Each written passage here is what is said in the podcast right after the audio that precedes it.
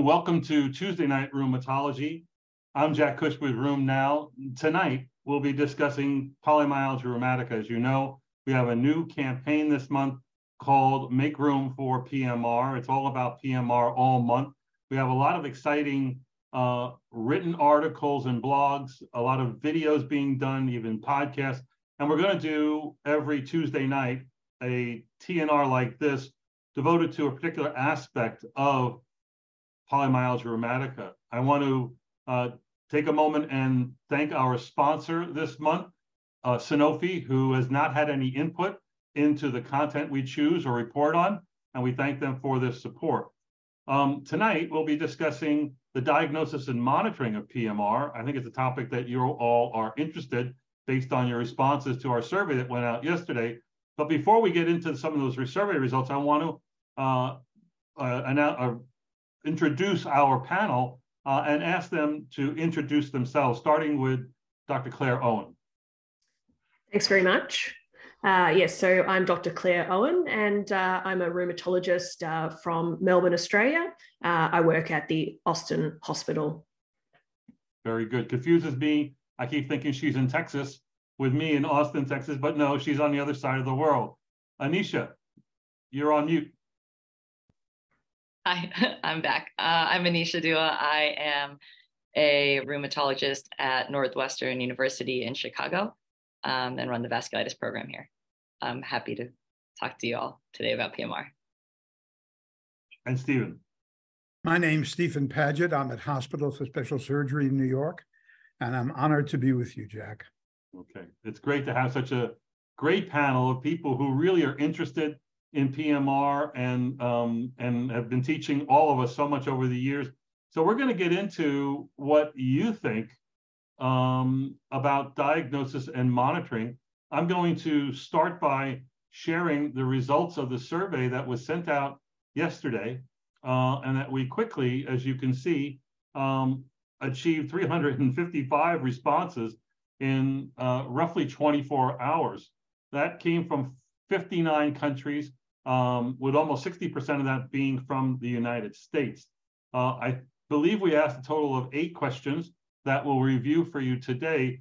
We did get about 5% of the answers coming from uh, non rheumatologists, which, based on the way we send out our invites, means that comes from nurse practitioners and physician assistants making up that. And it turns out their responses were pretty much on par with the adults. I'm also going to say, when I look at the data and give it a quick uh, overview as I did this afternoon, I also look at the responses between the whole world and just the US to see if there's a significant difference. And when there is, I would report um, differently. It turns out there really weren't for any of these uh, questions. So I'm only going to present composite answers on the uh, from 355 rheumatologists. So the first question was, I think, the thorny question um, I, I, wanted to get something that was pithy that would get people's juices going, and that is, can you make a diagnosis of polymyalgia rheumatica if the SED rate is less than 50? Uh, and as I get into this, I want to ask our audience to please ask questions, uh, and and we will answer them throughout this hour's webinar. Um, and you can you know direct them to all of us or to someone specifically, but use the Q and A box to, and we already have one question in there, but use the Q&A box for your questions. So when you ask this first question about, can you make a diagnosis with a low SED rate, 70% of you said yes. And 27% said um, rarely. And uh, and I would say no, you can't. Um, but I think I'm going to be in the wrong here. Um, uh, Anisha, I know you recently lectured on this. Do you think that that's true? You can you can make a diagnosis of PMR if the SED rate is less than 50? Uh, yeah, I think you can. I think that there are other variables that go into play. And we know that the SED rate is not a perfect marker at all for this disease or many of the others that we try to use it for as a biomarker. Um, so yeah, I think that you can make a diagnosis of PMR if the SED rate is less than 50. But what if I made this more stringent and said, if the patient's less than 50 in years of age and the SED rate's less than 50? And I thought about that but I wanted to see, I wanted to be a little more lenient on this. Um, would your answer be the same? it would be harder. Because I, I, mean if we're going by cra- like classification criteria which is not used to make a diagnosis but if we're looking at the classification criteria that's part of it right? Being 50 and older. So 50 is right at that cusp. Uh, I, you know it doesn't talk at all about c-reactive protein or some of the other clinical variables. So i still think it's possible um, but putting them less than 50 or right at 50 would make it you know a sliver for yes you still could but i still think you could so amongst the, the three of you, h- how many patients have you diagnosed with PMR under 50 with a SED rate less than 50? And I guess you could have another acute phase reactant elevated. The SED rate was, you know, 43, but the CRP was, you know, significantly elevated. Um, but just those two parameters, SED rate less than 50, age less than 50, have you made that diagnosis, Claire? Uh, I'll, I'll, jump in there. Yeah. Um, my answer would be yes, uh, I have, um, but it would always be with supportive imaging uh, findings. So um, it's it's good timing because in fact we're presenting some work at the upcoming ACR on atypical uh, presentations of PMR and looking at their PET CT findings in this group. Uh, so I have seen a few patients, not many, uh, who have had uh, inflammatory markers that have been effectively normal and give a very good story uh, for PMR. And then we scan them on the on the PET. Uh, and on PET CT, basically, the answer is that we see the same uh, sort of characteristic findings, but they tend not to have the same degree of PET avidity that we would see uh, with patients with higher inflammatory markers.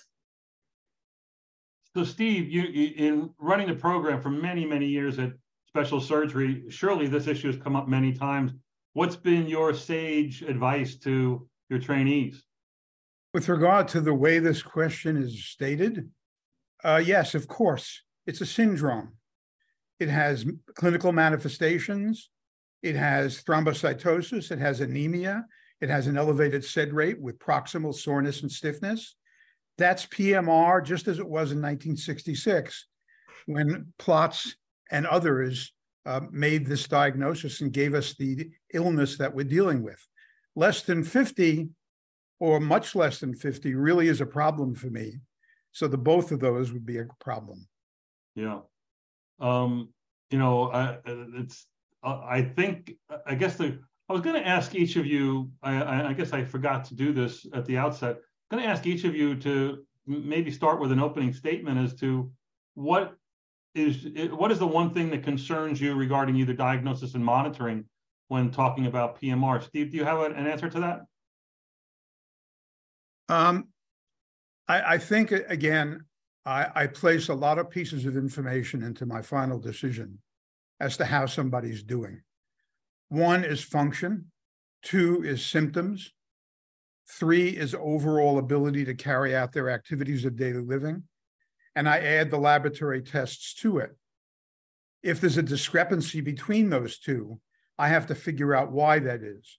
Do they have an infection? Do they have COVID? Is there something else going on superimposed on this, such as a neoplasm? So you're always asking questions as a clinician. Hmm. Claire, what do you? What's the one concern you have about diagnosis and monitoring of PMR? Yeah, look, there's there's plenty. Um, I think for me, uh, if we focus on diagnosis, uh, the main issue that I still have is that if you are relying on a clinical diagnosis, you are always going to misclassify patients. You're going to include patients that probably don't have true PMR, uh, and we, if we're not using imaging, the issue as well is that we're probably missing that uh, concomitant uh, giant cell arteritis population too.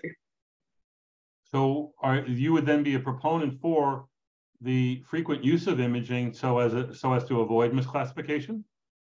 Absolutely, yeah. Uh, and I understand that uh, I, am certainly not advocating for the use of uh, the types of imaging that we use in research uh, in everyday practice but I think there are tools that we could be utilizing more of uh, in this space. Anisha, do you want to follow up on what Claire just said? Yeah, I think that there are definitely there's a lot of expertise that needs to be gained in terms of using different diagnostic modalities to, to make the diagnosis, especially something that is accessible and reproducible like ultrasound, right? But um, of course, we're not going to be, pe- I, I do worry about over imaging, right? And the access to all these different types of scans. So I also hesitate on the other side because if you look for stuff, you find stuff. And so if you PET scan everybody, if you MRI everyone looking for problems, you're going to find a lot of things that maybe would lead to overtreatment. So um, I think, you know, you find subclinical GCA, does that mean that you start treatment? I think that there's just a fine line to walk in terms of imaging modalities. And I think we are just on the cusp of learning a lot more about what that, um, what the ideal modalities might be and how we should really be using them in terms of clinical practice. So. So, gosh, we have a lot of questions right off the bat. We may never get through this. Um, uh, Alvin Wells asked a great question. Does race rule in or out the diagnosis? I'm a strong advocate for this being, you know, a very Caucasian disease. Yes, great cases are seen in other um, other ethnicities and colors, but um, Anisha, you're nodding uh, no. It does not exclude anyone. Is that right? I I absolutely think no. I you know this is a predominantly Eastern European and and Caucasian disease, but I have definitely seen many cases of PMR and GCA in non-whites. So I think it, it is, uh, I think that that makes us falsely not, you know, not look or not consider the diagnosis in, in other races.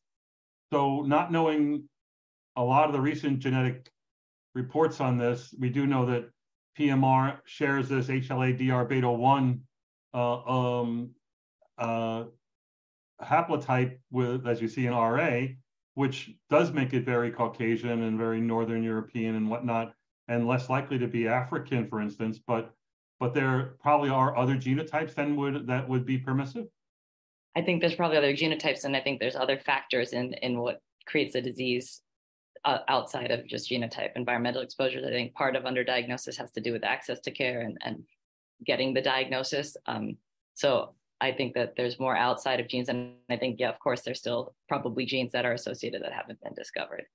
Right. Um, so, Anisha, you alluded earlier to some of the um, hazards of relying on the SED rate, that it's not always elevated in clear, clear cut cases. How often um, do you need to rely then on, on another biomarker like CRP or IL 6, or, or is there one that's preferred amongst all the ones that are available? Um, so, you know, I think that this is a definitely a point of debate. I think that um, I tend to check both SED rate and C reactive protein at baseline when somebody comes in with clinical features of PMR. Um, there are some people where the CRP will be highly elevated and is more, you know, following their disease course, um, and the SED rate stone cold normal. If it's stone cold normal when they first come in, I'm not going to keep checking that test just to see what it's doing. Um, but I do think that there is utility in each of those tests. And it depends really on the patient in terms of what I'm going to use moving forward for monitoring them. Um, and again, you know, Steve mentioned a couple of other features that can be supportive of chronic inflammation. So anemia, thrombocytosis. There are other factors, but um, that can tell you that the disease is maybe more active or, or less active.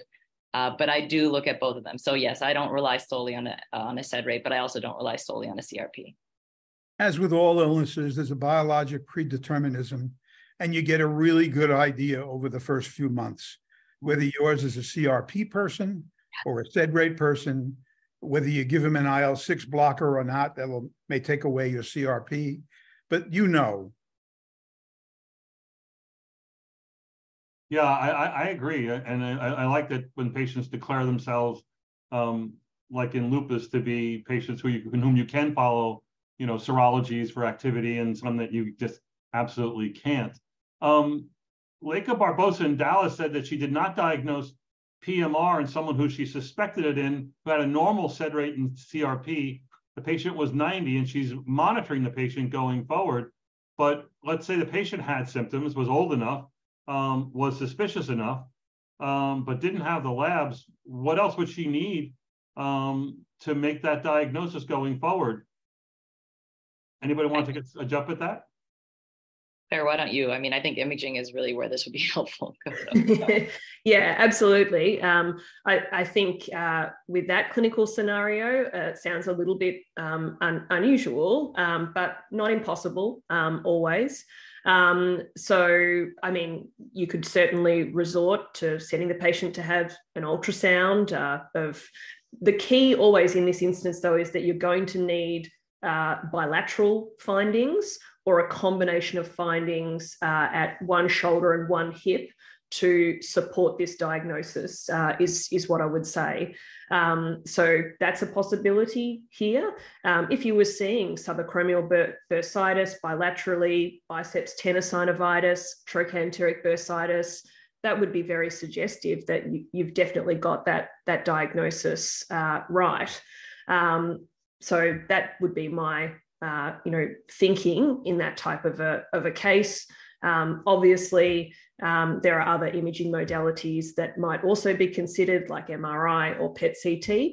Um, but you know, a, a, simple ultrasound would probably suffice here. These you know, people come to your office, they can't function, they have clinical PMR. You put them on prednisone, and it's like giving spinach to Popeye. the next day, they're fine. And then you follow them carefully always worried about an underlying malignancy or an infection or some other component of their illness. That's reality. Well, I love that analogy, spinach to Popeye. My goodness, it's so perfect. Um, I once had a 75 year old man who was a world class frisbee dog act. I mean, he and he went to Cleveland and and couldn't get out of bed and couldn't get out of the tub and didn't get in the competition. And he came to me, had PMR, gave him pre- the prednisone, and he came back four days later and kissed me on the mouth. And it was like the most embarrassing thing. But, you know, th- I think that spinach to Popeye, that's absolutely true. So I'll ask the hard question. I mean, one, I think the point that Steve makes is these people can't wait around for IL 6 levels and for PET scanning and for the, all the great things that you want to do. So you really got to bite the bullet and treat them. And so the question is is a dramatic response needed for the diagnosis and or is it specific? I mean, everybody responds to steroids. So I won't even ask the question if they get better on steroids, is that enough? But is that dramatic thing, this Popeye and spinach analogy, is does that have great predictive value? Anybody have real data on that or just gut impressions? Well, uh, I think we know that when they were developing the 2012 classification criteria, they took that out. Um, is is the thing. So I don't think we can always rely on steroid responsiveness as proof of a of a PMR uh, diagnosis. Um, you know, I th- it's it, it is it's very tricky um, when you're uh, you know, evaluating a patient who has atypical findings though. And i see them as quite distinct from the patient that comes in with that classic story where you really do want to jump in and treat them asap because they're so disabled.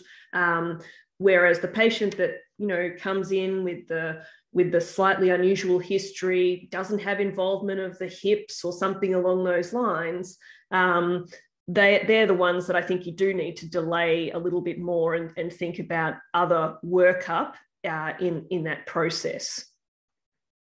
You never stop being their doctor. These patients are two patients. They're patients with an inflammatory disease that responds to steroids, and they're a normal person. They can get everything a normal person can get. And even though you may make a tentative diagnosis of PMR with low acute phase reactants, you want to make sure they have age appropriate cancer assessments, that they're up to date, that there's no COVID or infection going on.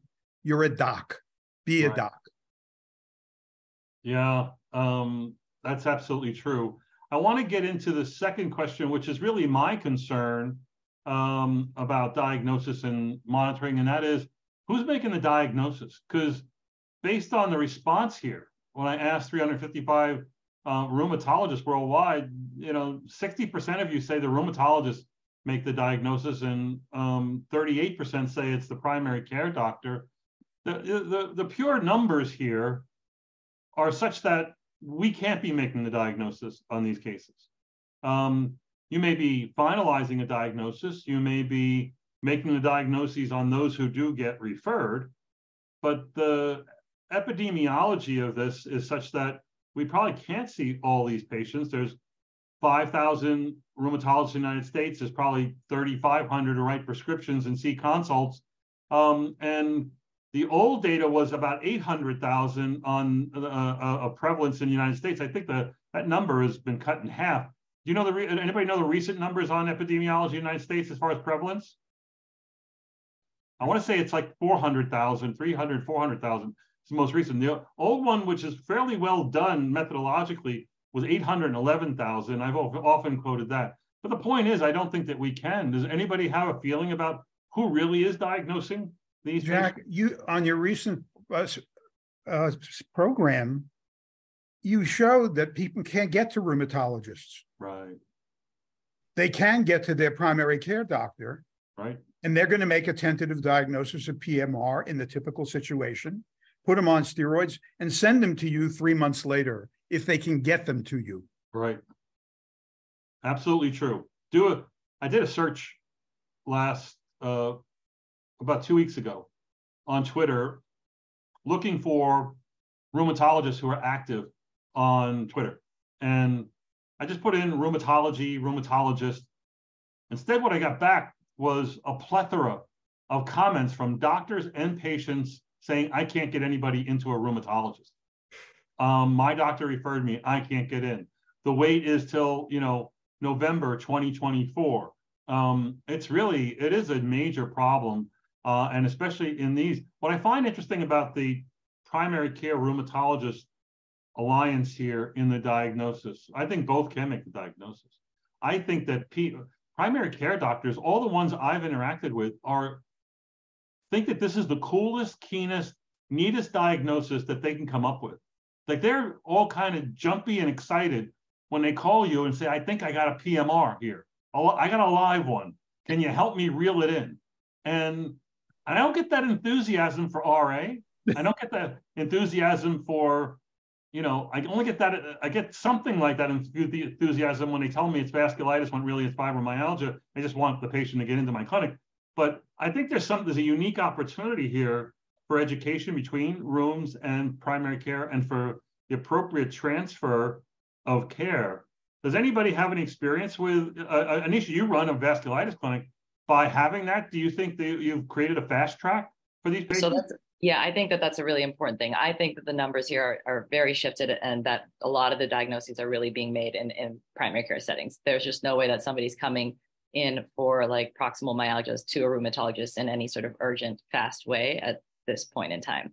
So I think it's really being made by by the primary care physicians or internists. And then there was a you know a task force that we were that we're where we're trying to develop guidelines specifically for how to deal with this transition. Oh my God, sorry.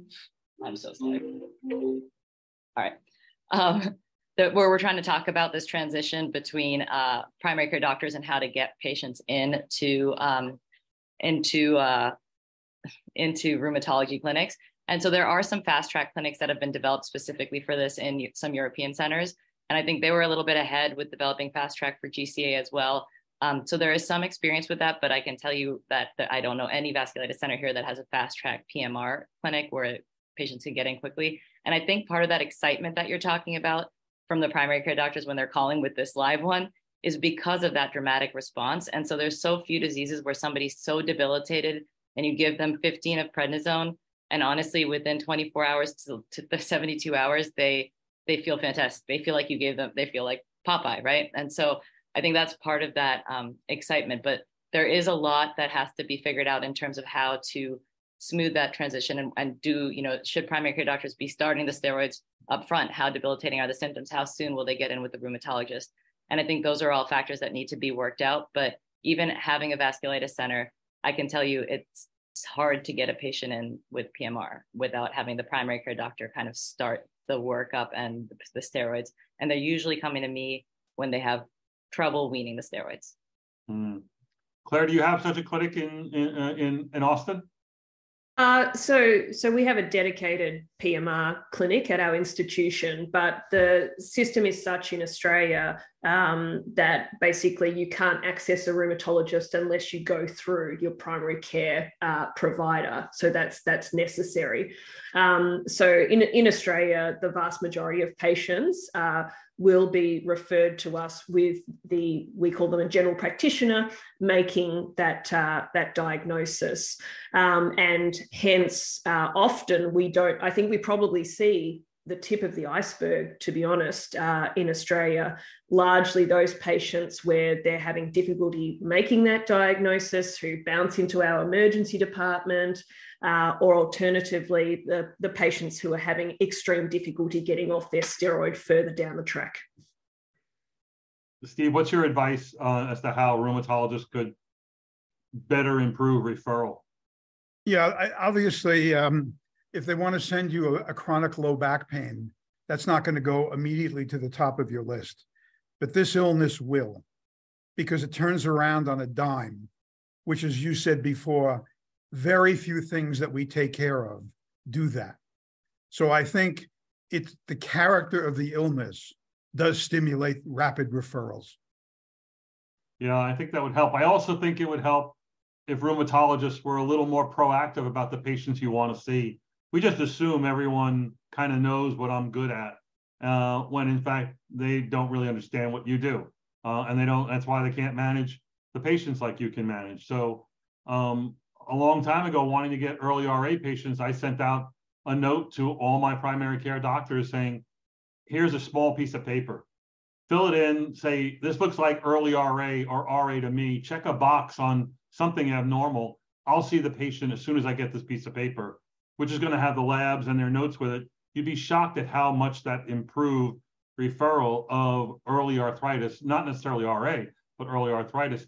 I could make a sample short letter that everyone could send to their primary care base. You can get those phone those addresses from your hospital system, uh, and you'd be shocked at, at how many patients you actually see.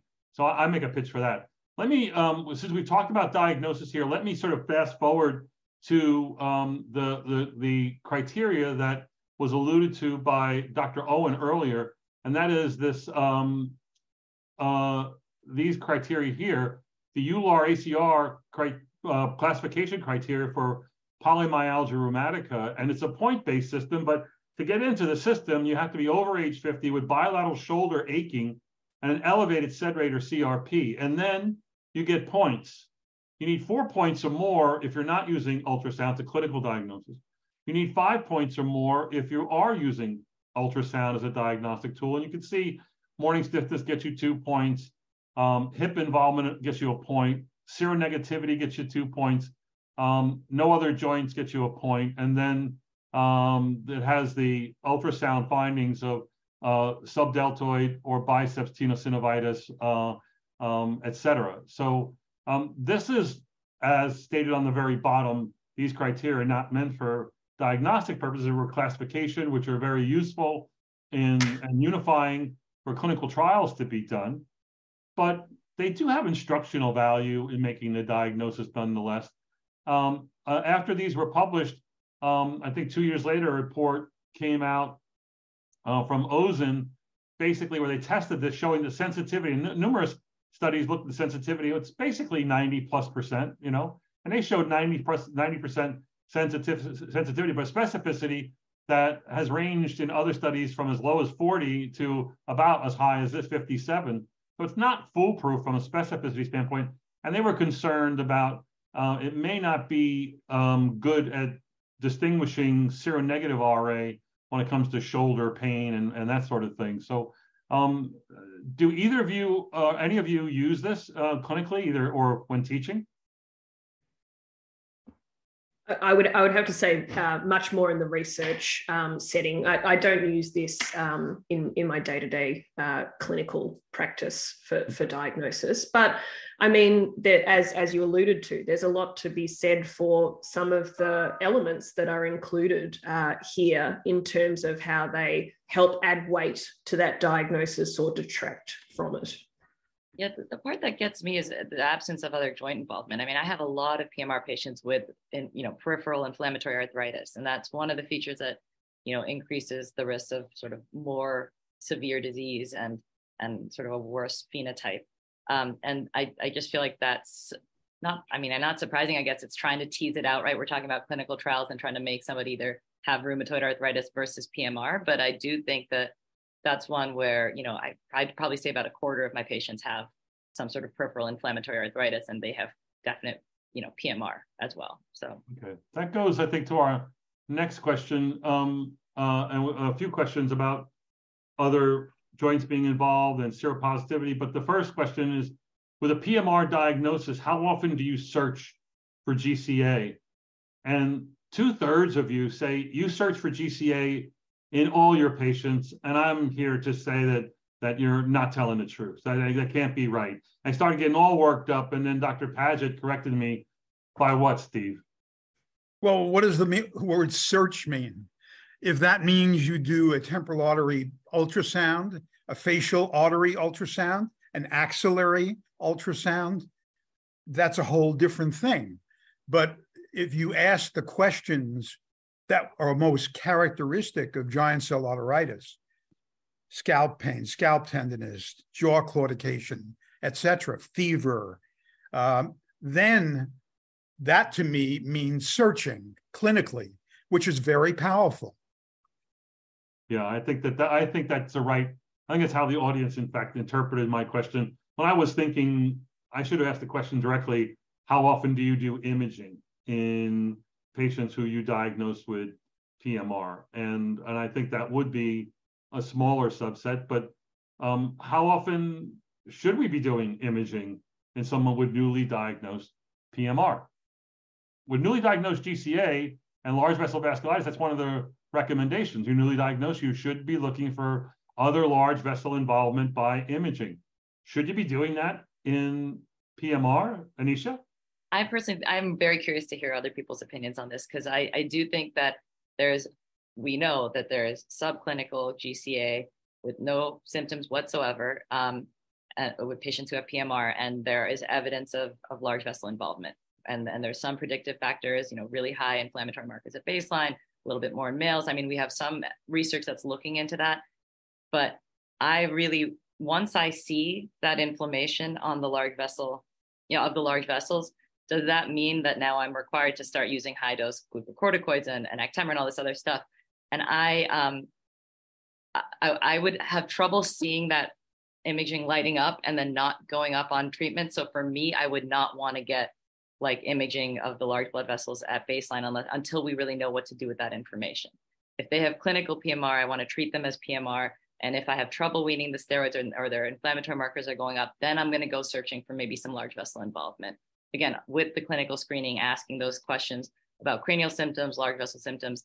And if I really can't explain rising inflammatory markers in a PMR patient, I know that association and I'll go look for maybe large vessel involvement. But up front, I worry about kind of what to do with the information. And so I would, I personally would not use imaging up front outside of like ultrasound looking for PMR specific findings. I agree completely with, I agree completely with that. Um, I orbit my patients. They're emailing me every few days. 10's the worst you could be, and zero's no problem. As soon as they get to zero, I'll start to taper them. If they develop any GCA symptomatology, I will image them. But I watch them very carefully.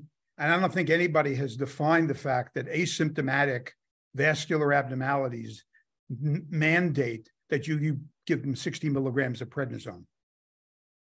So Claire, you do a lot of imaging as part of your research. Does has that mm-hmm. changed your day-to-day management of the average PMR who comes to see you? It ha- it hasn't changed my day-to-day management of the average um, PMR. Um, so we know on, on the PET studies, um, the incidence of, of large vessel GCA can, can be highly variable uh, in the literature uh, to date. So probably around about the 20% mark uh, or so, but that percentage goes up significantly higher when you're looking at patients who have got persistent, intractable type PMR symptoms who don't appear to be responding very well to their to their therapies. So uh, in my everyday practice, I would have to say it's very similar to Anisha uh, and, and, what Stephen's saying as well, in terms of that I go looking for large vessel giant cell arteritis, uh, in particular uh, when patients are reducing their steroid and we're seeing uh, elevated inflammatory markers. Um, obviously, if they come in with very profound constitutional symptoms as well, that would be another reason to be concerned uh, about that overlap uh, at the outset. But no, I don't routinely image at baseline uh, for large vessel uh, disease. the only other comment I was going to make from a PET perspective is that you know, we have this cutoff uh, that's defined in terms of what is large vessel vasculitis uh, and what is some lower grade uptake. So, if you're seeing uh, uptake that's equal to or greater than the liver, then that is universally thought to be consistent with large vessel vasculitis.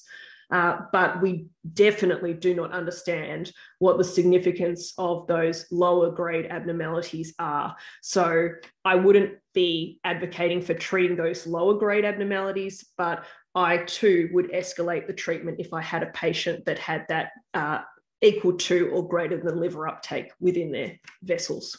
And remember, watching our patients carefully, it's like going to the seashore.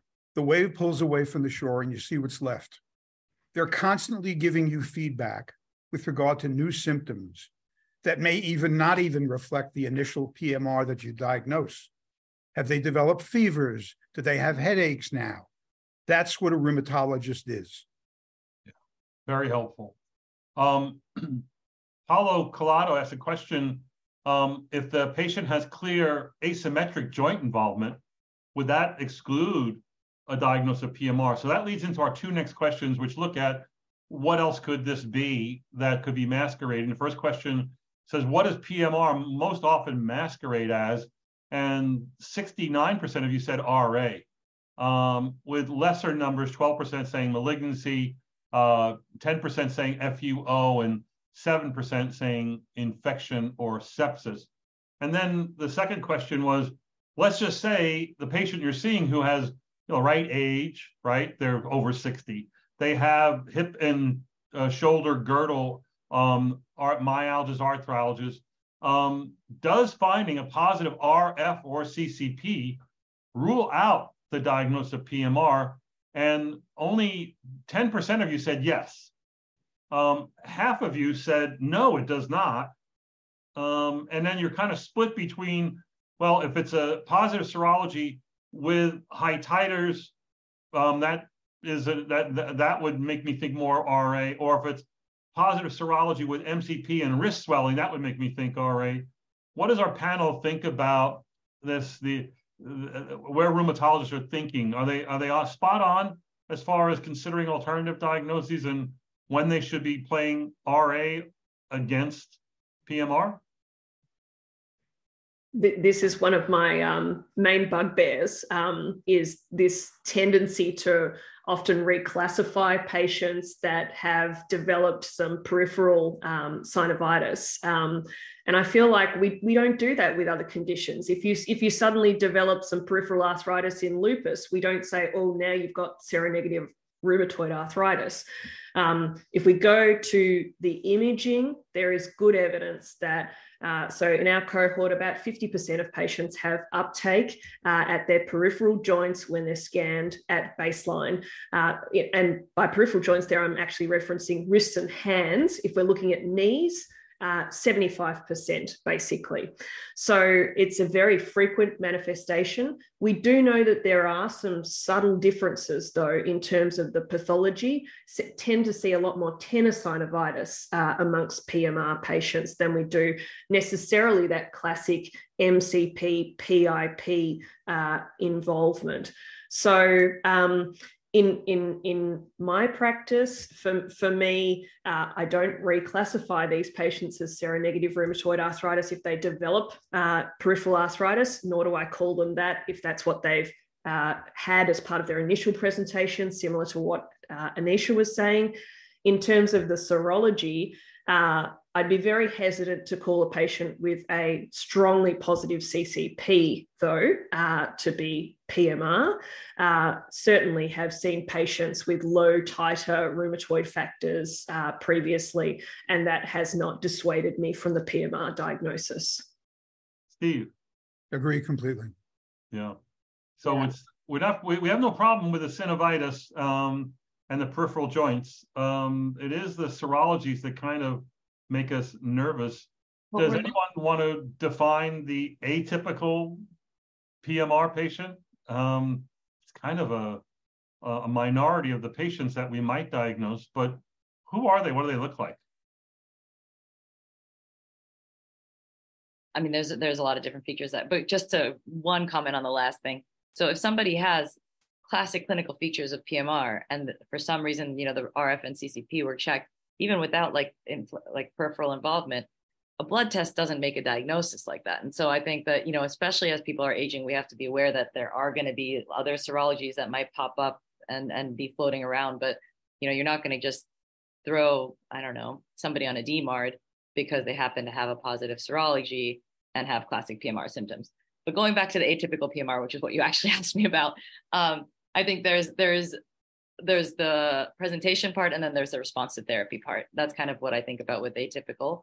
Um, so there's atypical clinical features like not bilateral, not having bilateral symptoms, right? We kind of classically think of both shoulders, neck, hip girdle, um, kind of having asymmetric symptoms, um, and of course, there's the other features with age and inflammatory markers that can make something atypical. So if they have normal inflammatory markers, that's an atypical presentation. But then there's also the response to therapy piece where we kind of really do expect an improvement, a pretty dramatic improvement, of course, depending on where they start with the initiation of, of steroids. Even in the guidelines, they say, you know, within two to four weeks, if they haven't had a clinical response, you really need to go back and rethink about your diagnosis. So I think atypical there's atypical presentation and then there's atypical response. And so that would be kind of the way I approach it. But mm-hmm. what do you guys think? Okay, yeah, and I just I put up on the far right here, basically says everything that was already said about who's atypical, and atypical patients should be referred and evaluated by the rheumatologist. That's really the role here. So let's go back to the, the questions. Um, our next question is monitoring.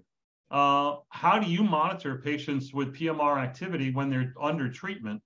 And uh, 46% say sed rate and CRP, 37% go like gold, and you can only choose one here. I know that you know, I frustrated all of you with this question because um, uh, we're going to use a number of things here, but it looks like in priority, sed rate CRP, the test is first, symptoms are second, um, and then morning stiffness, we still seem to like a whole lot, um, with very few, maybe 5% or less doing ultrasound. Does the panel agree with this approach in as a hierarchy to management? I think you always go for symptoms. Mm-hmm. Yeah. That's that's what a rheumatologist does. Then you might add a SED rate or a CRP to fine tune it a little bit. But you know, you don't you're not just treating a test. Yeah, uh, certainly um, uh, earlier this week, I was teaching our uh, rheumatology trainees, and um, I said to them that I think it's really key that when you when you reduce the steroid and symptoms start to re-emerge, that you take a really good history and do a really good examination uh, to make sure. Uh, you know, often the tendency is to say, "Oh, this is osteoarthritis," or "It's fibromyalgia," uh, but if the patient is giving you a inflammatory sounding history involving sites that have been classically involved at the beginning of their illness but often to a lesser degree then i think that that outweighs um, anything else in the clinical assessment. Also pmr patients can get regular things like infections and cancer and all of those things can make your sed rate and crp increase. So i think saying that we're using that as a as a monitoring tool Sure, I, I totally agree with what Stephen was and Claire were saying. You know, I, you've got to see what the clinical picture is like. If you see those numbers going up and the patient feels fine, what you're not using it to monitor much, you're just checking the test. Yeah, this is the pharmacologic um, effect that may precede a therapeutic effect, especially with IL-6 inhibitors and with 20 milligrams of prednisone. So uh, that, that I think that what Dr. Paget says is wise in that the symptoms really should be guiding you. But what about the second question here? Um, when you're weaning the steroids, how do you distinguish PMR flare from steroid withdrawal? And I'll I'll throw I'll let Dr. John Tesser confuse us even more. What about on a background of fibromyalgia? Um, uh, where where can one find certainty? I'm going to ask all of you to give us pearls on how to distinguish flare from steroid withdrawal, uh, and then what to do with fibromyalgia. Who wants to go first? And uh, you know, physiologically, we make five milligrams of prednisone at four o'clock every morning for maintenance of our body. So when I start to get in the five milligram or less area, these patients can get steroid withdrawal. It looks exactly like polymyalgia rheumatica. And so at that level, I start thinking about it much more than I certainly do at 10 or 15 milligrams.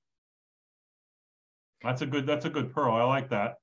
Um, um I was, yeah, I was going to say that I go I, I go back to the underlying pathology is typically what guides me in this situation.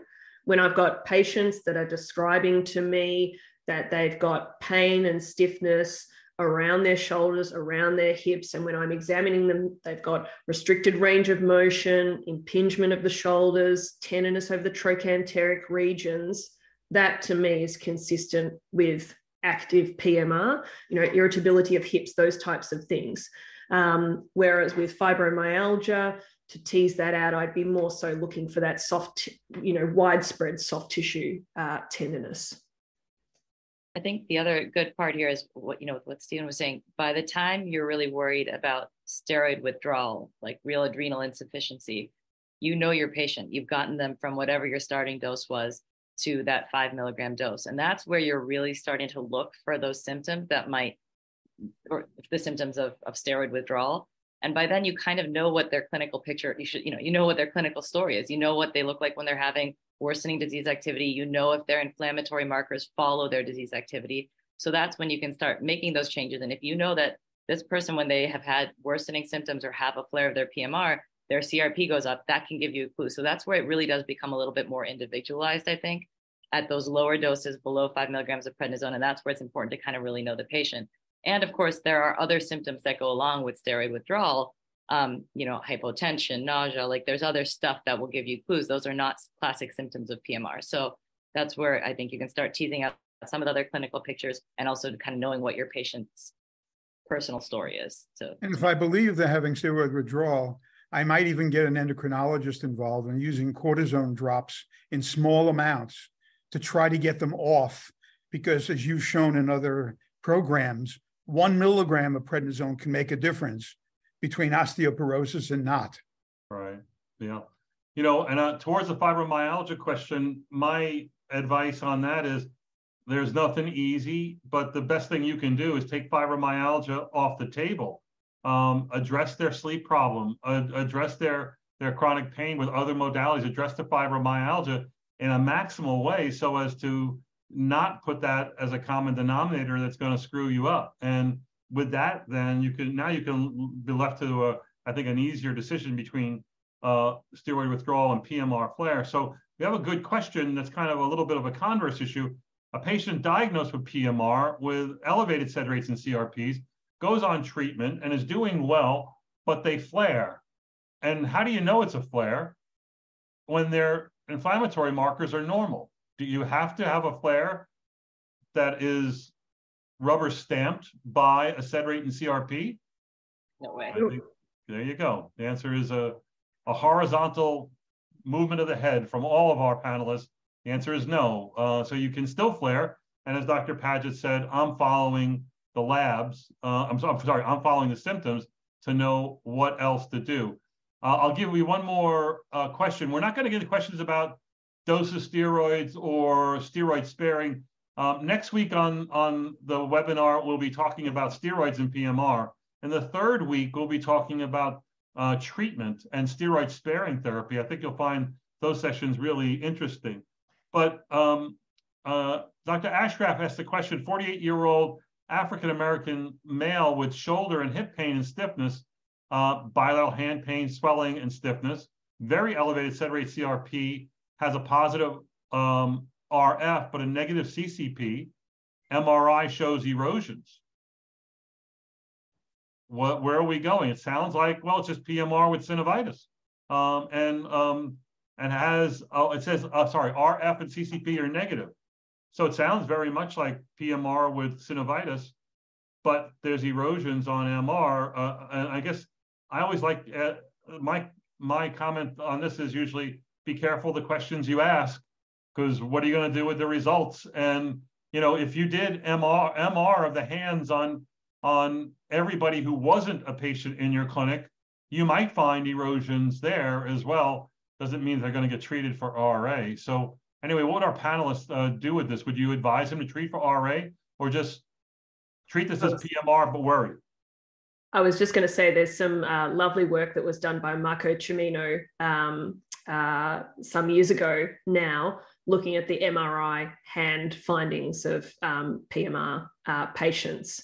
And ultimately, what that demonstrated was that there wasn't a significant difference in the frequency of erosive change uh, between PMR patients and normal controls, which is exactly what you're referencing there.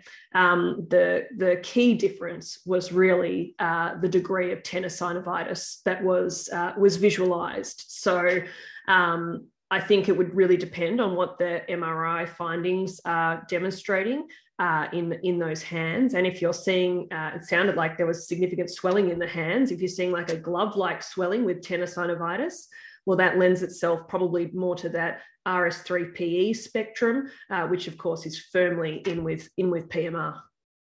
Okay. Um, all right. So we have a. Um, I think we had more questions, but I guess I don't see them. Um, I want to go get into this issue because it kind of goes along with that last last scenario. Uh, um, this is a paper, um, Anisha. Maybe you want to go over this, but basically, it's it's uh, the a study of PMR patients, and they looked at a subset who did not have a CRP that was unavailable or non-interpretable, and what did they do to monitor those patients? Yeah, I mean, I think the really the, the question that this was trying to answer, and this was in a subgroup of people that were treated with IL-6 inhibitors. Um, and so, you know, with different changes in therapies, which you guys are going to talk about later, um, it's going to we have to figure out how we want to want to monitor these patients, right? And so some of the different um, disease activity measures that we use incorporate C-reactive protein, you know, and the same with rheumatoid arthritis, right? There's different measures that you're putting in or different inputs, and and does that give you a valuable um, picture of what's going on clinically, and can you make treatment decisions based on that?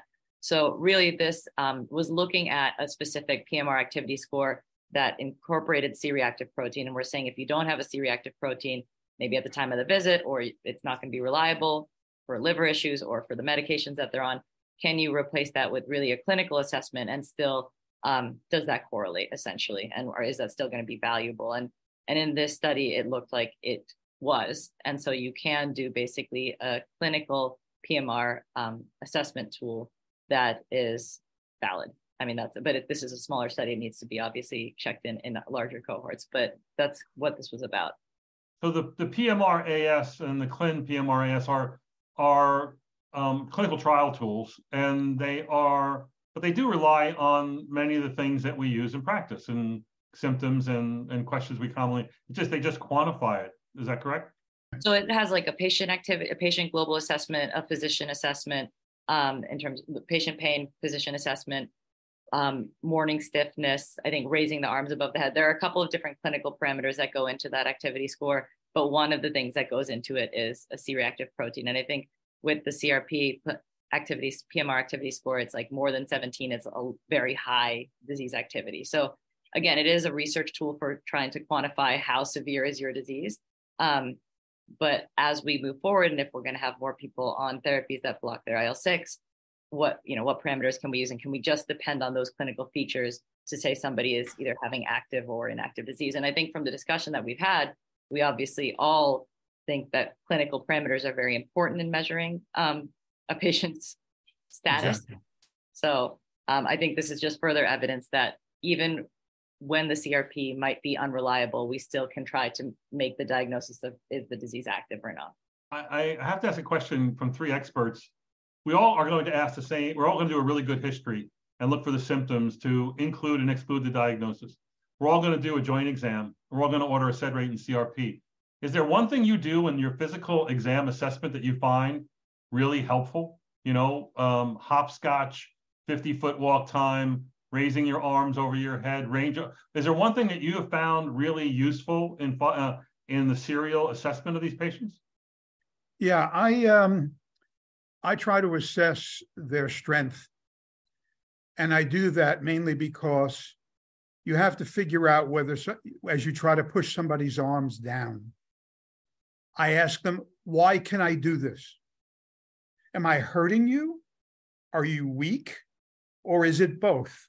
Let's try it again. PMR, you can push them down because they hurt. They're not weak, they don't have muscle disease.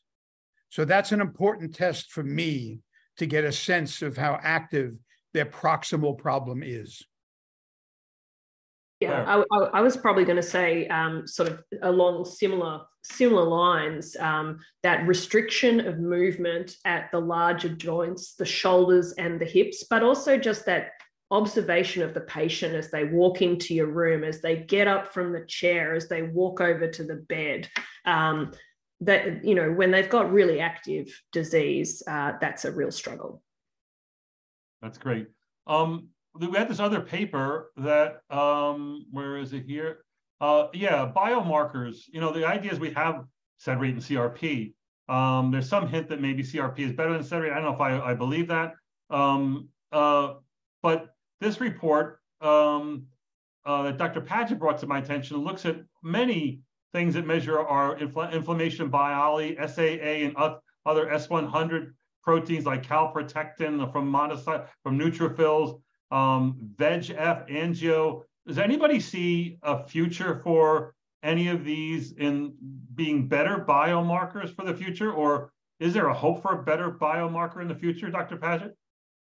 I think it's with, with our technology and our chemistry and immunology. I think the answer is yes. And what they did here, which I loved, none of these studies are available to us right now but some of the studies do show some correlations. But they want to see can we differentiate GCA from PMR by test, underlying vasculitis, predict relapse or complication, disease activity, monitoring, change therapy. And they have things like IL 6, IL 12, IL 23, as you can see here. I think that's the future of PMR, just like uh, the use of um, radiology, ultrasound. I think it's an important part of the future that we move from 1966, where they used the SED rate, to something that better defines the state of that person's immune and inflammatory process. Yeah, I, I would agree. I mean, this is uh, the next major frontier, really, for for PMR. Um, is the the way that we go about monitoring uh, disease, and that's for both biomarkers and also for potentially imaging. Um, certainly, um, in our group, uh, we've previously noted that there is some uh, significant shifts in just the basic uh, sort of FBE uh, in terms of the neutrophil lymphocyte ratio and also the uh, platelet to lymphocyte ratio, which is which is quite interesting. Um, but in those respects, probably being a bit of a, uh, a surrogate reflection of IL six in some in some ways. But um, I'm, I'm excited to see some better biomarkers uh, in the future that can help guide uh, the way we manage these patients. And and the platelet to neutrophil uh, lymphocyte ratio is, is like the neutrophil lymphocyte ratio. That's all from the CBC, easily available and calculable. So know, Absolutely. It's not like you're waiting for some scientific test to come from, you know, the Mayo Clinic. Uh, Anisha. Yeah, no, I I agree. I think that um, we we need to. We're just at the. I really think we're just at the cusp of really trying to figure out like what are what's the predictive value of of some of these imaging findings and what are you know like we know IL6 right that's that plays a major role in PMR and GCA and now that's helped lead to therapeutic targets and so I think as we learn more about the different sort of cytokine profiles, but also n- not necessarily only send outs to Mayo, but you know things that that we can sort of assess and how can we risk stratify which are the PMR patients that you know, in some of the trial, like people, how quickly can we come off of steroids? Are there, is there a group that really doesn't need to be on it for a long time? And I think as we learn about some of these biomarkers and combine that with phenotypic presentation, I think we'll have a lot better idea of how aggressively people need to be treated, whether we really should be looking a lot more for, for concomitant GCA, um, or whether maybe this is a PMR that really could come off of treatment in a, in a couple of months and actually do well. So I think there's a lot to be learned here. And, and I think the biomarkers are going to be a major part of it. I just don't know the significance of how it's going to tie together yet. But I think imaging biomarkers and, and clinical presentation are going to be used to really drive treatments, hopefully in the future as we learn more about it. I want to ask one last question of each of you with, and, and because we're, we're out of time, I want to see if you can do a short answer. Um, can and I think you can help the audience if you can answer this. How often, when making the diagnosis of PMR, will you order ultrasound of the shoulder or hip? And will you do it because you're just interested, or because it really adds to the diagnostics diagnostic certainty? I can Never. tell you, I haven't been doing that. Never. Never initially. Yeah. Anisha. I, I have not ever either. Although I think as I learn more about it, I do think it's important. I don't have the skill set. I'm not going to wait for the report to come back. I'm going to treat the patient. But I, I I'd like to learn more about it. But no, I've never done it. Claire, I'm relying on you to be the outlier. Please yeah. throw us a number. Um, so uh, the answer, sadly, is that I, I don't uh, uh, very frequently do that either. Um, I can scan myself, um, and so there's the possibility of utilizing that. But really, um, because of the exceptional access that I have to uh, PET CT, if I'm not not convinced of the diagnosis, I'm not uh, relying on an ultrasound. I'll send them to have uh, a PET. Hmm. I think it could be really useful though if you are going back to that fibro question, right, or other trying to rule out other diseases. If you're really in in a gray zone and trying to tell your patient this is what's going on, that's where I think the imaging really could be helpful because you're like, listen, there's no synovitis here, there's no tendinosis. This yeah. I, I agree, and and I, I, know we're wrapping up, but to that point, the other option is MRI, particularly of the pelvis, to look for peritendinitis bilaterally is is another uh, really supportive and highly specific finding for PMR. All right, I want to thank our panelists for a vibrant and wonderful discussion that I learned plenty from. I want to thank our audience who was just peppering us with questions all night long, and they were all good questions. And if I didn't get to them uh, my apologies. Please tune in next week and ask more good questions of our panelists. Next week, we will be discussing steroids and PMR, and Dr. David Liu will be your host. Thank you and good night.